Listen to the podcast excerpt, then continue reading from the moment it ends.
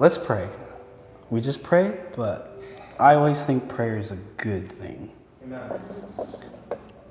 God, I just thank you for this time. And I just pray that you speak through me. It be your words and not mine. And we'd allow you to just work in our hearts, work in our minds, work in our souls t- tonight. And I just thank you that we have this place and have this space to gather and worship you and listen to your word. And I pray this all in Jesus' name. Amen. So, I'm going to do something a little different than I normally do. And I'm going to ask all you guys to close your eyes with me. We're going to close our eyes and we're going to pretend we're standing in front of a mirror. And as you visualize that, that reflection, how you feel, whether you can look at yourself or not, just go through the experience of what you're seeing, how you're feeling, good or bad. I'm going to give you guys a moment just to reflect see yourself to your past, in your present, and possibly even looking into your future self.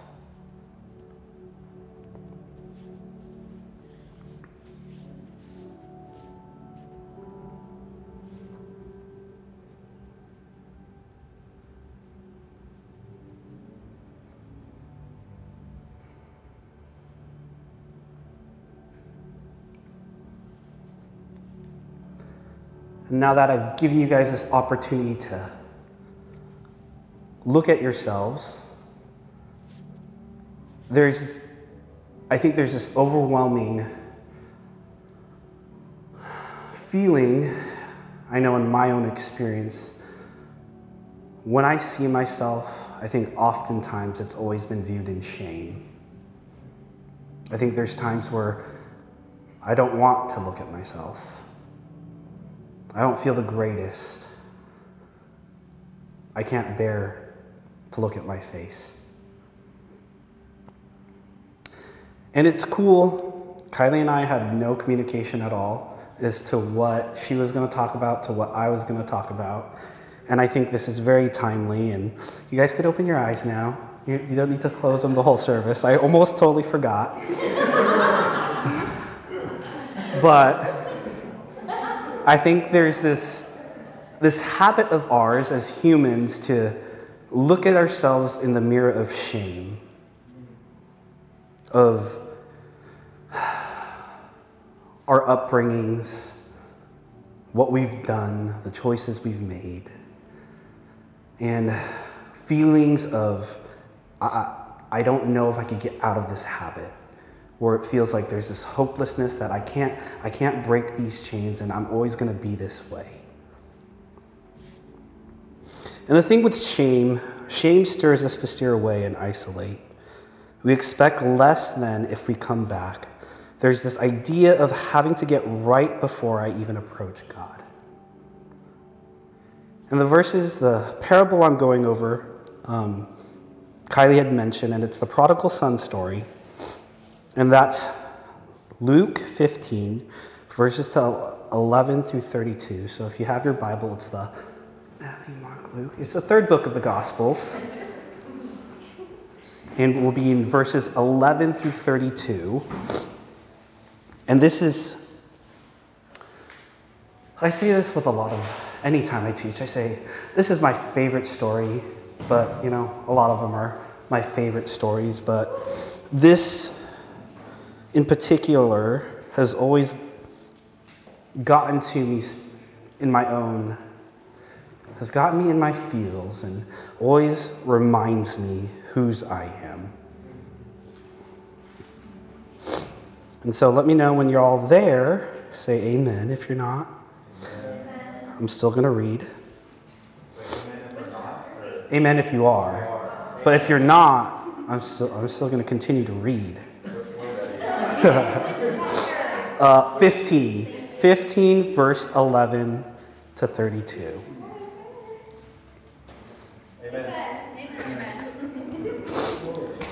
So, verse 11 reads this Then he said, A certain man had two sons, and the younger of them said to his father, Father, give me the portion of goods that falls to me.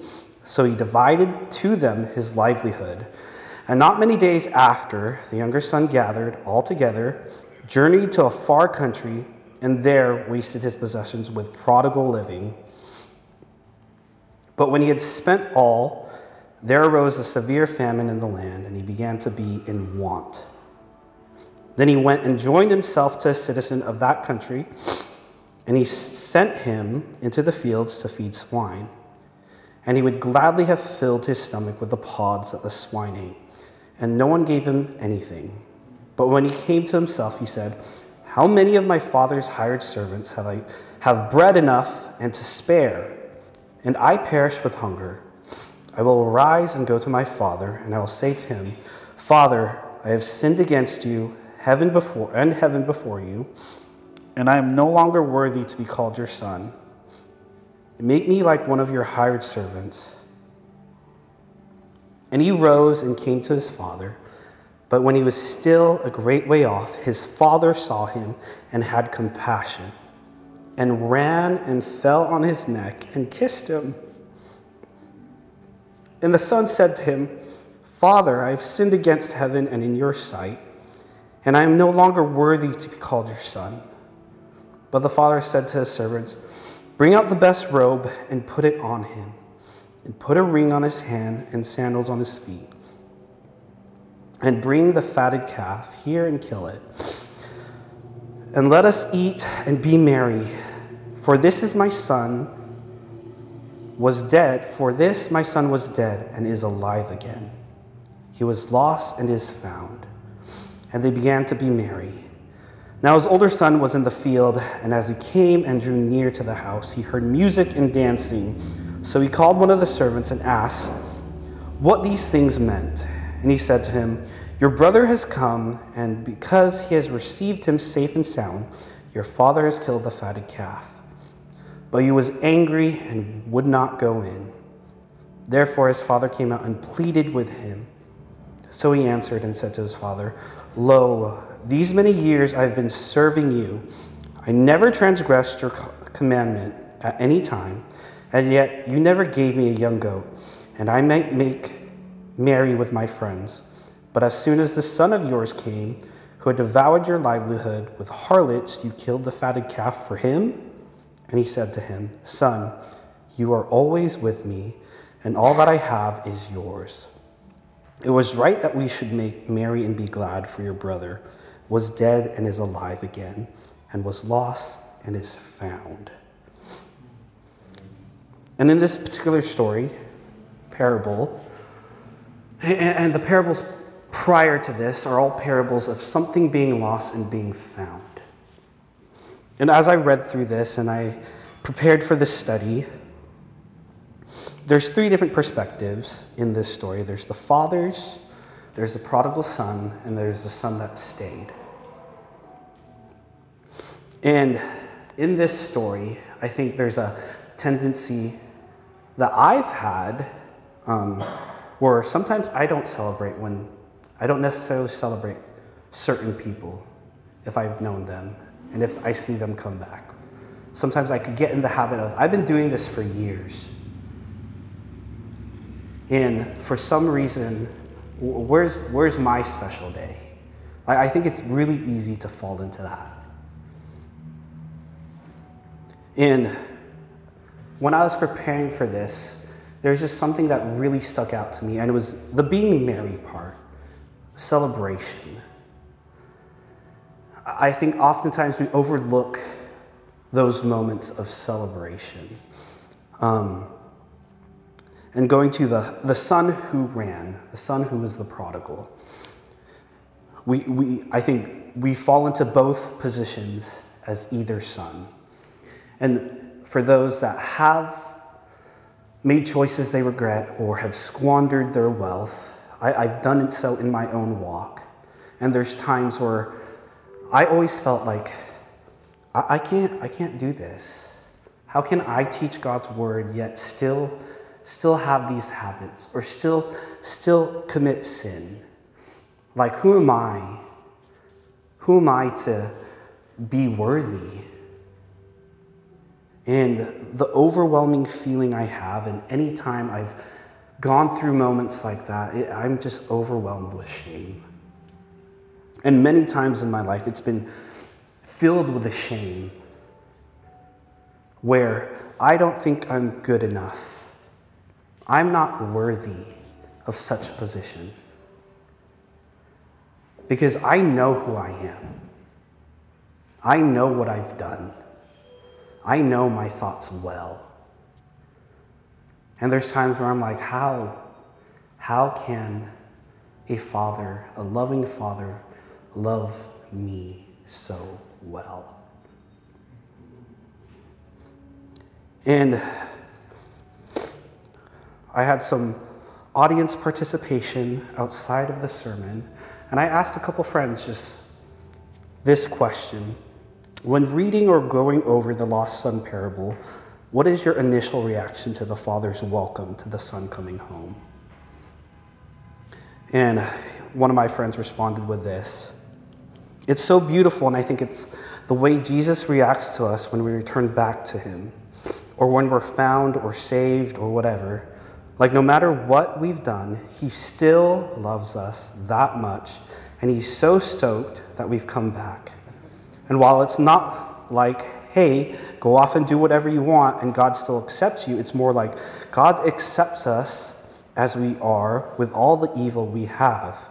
He doesn't hesitate at all and He sprints, even degrading Himself to rejoice over us. Another friend had responded with relief. Just relief. And I had another friend say this starts out with relief. I'm so thankful that our Father doesn't hold things over our head. It makes it so much easier to come back when we know He isn't holding grudges over our choice to walk away in the first place. I love that he's unashamed in the way he loves, claims, and pursues us. Another friend said, Feel good, gratitude that I messed up, yet I'm so forgiven and celebrated to come back. And the last one is, I love the way the father ran to him and welcomed him home. I think it's a beautiful example of the Lord loving his children a long way off and the way heaven rejoices over someone returning home. And my hope and my prayer for this message, and just for everyone here, I know not everyone's upbringings, a father figure could be something that you look at not in a positive light. And when it's come to your walk with God, you have this image as well as you didn't grow up with a father, so learning there's a heavenly father that loves you is a challenging thing.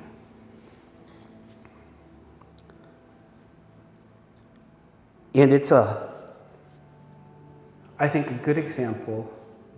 Wasn't planning on doing this, but um, my dad didn't have a father growing up. And I really do admire how my dad raised me.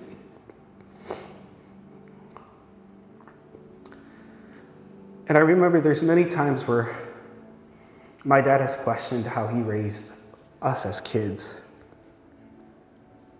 And I'm so grateful that even though my dad didn't have that example growing up, he did his best to, to follow after God and raise me in such, in such a way that there, when it comes to me and shame and with my parents, I could, I, I could go to them without worry. And there's, we're always welcomed home. And not only that, he doesn't ask us what we did. The Father didn't ask the Son that ran away, like, any questions. He didn't ask he didn't reprimand him for anything. He clothed him.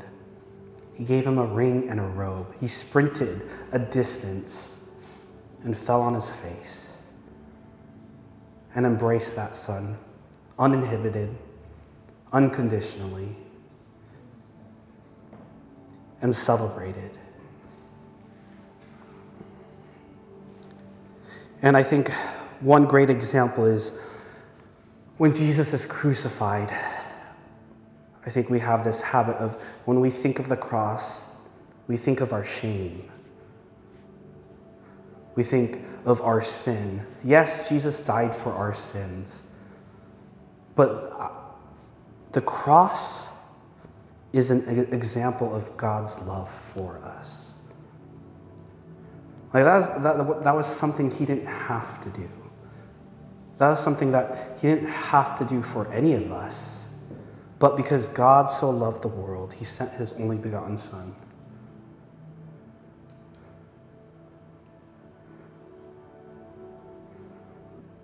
The action of the cross, him dying and rise again, is simply just to show this story of the Father's love for us. Oh, how he loves us. And there's countless examples throughout, this, throughout the Gospels where an encounter with Jesus, first there's this feeling of shame that I'm not worthy. But every time Jesus has met someone, it was always met with compassion.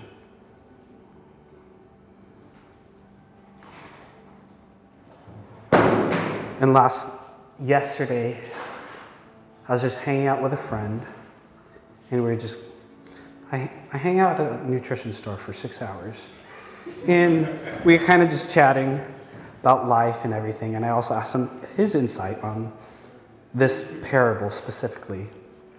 And then we just got into a bunch of different topics. And I was like, I don't know what I'm going to eat.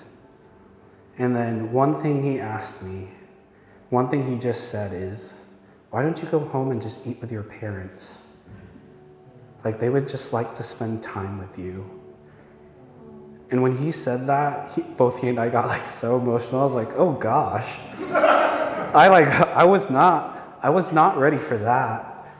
Like like when it comes to our parents and then when it comes to our heavenly Father, he simply just wants to spend time with us. big or small things. He just wants to be with us. And I just want to encourage everyone here that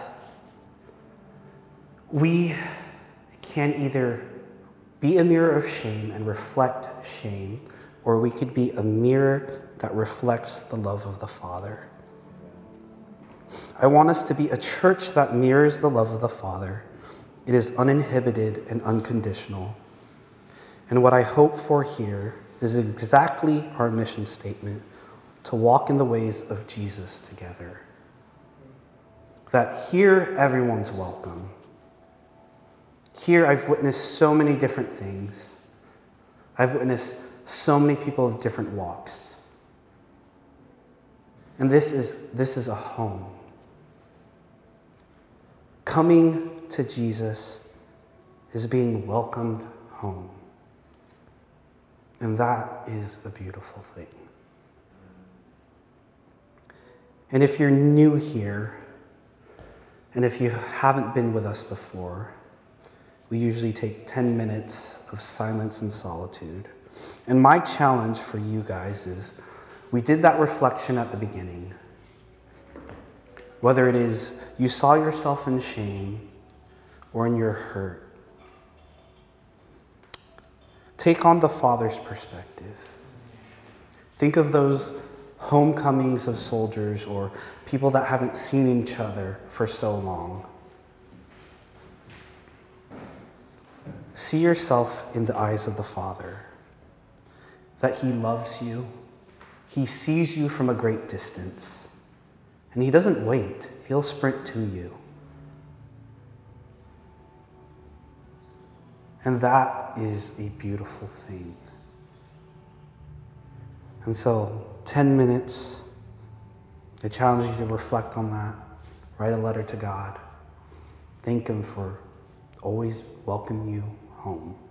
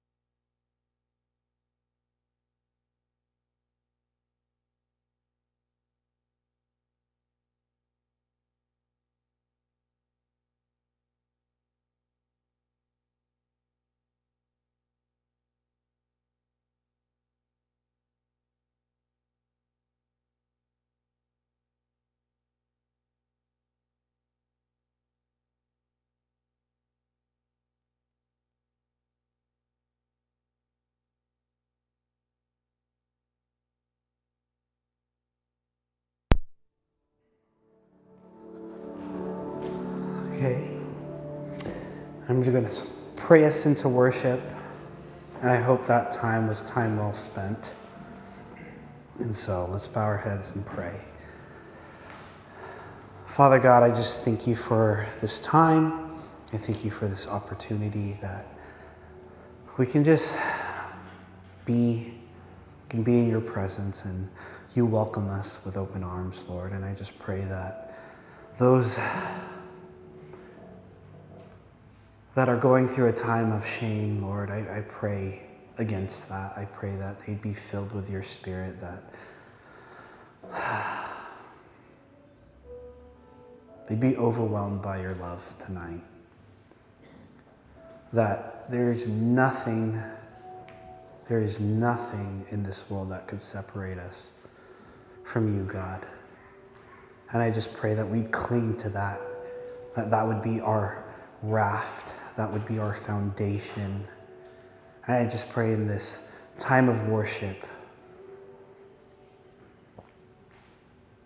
we'd listen, we'd allow you to move. And I just thank you and I pray this all in Jesus' name. Amen.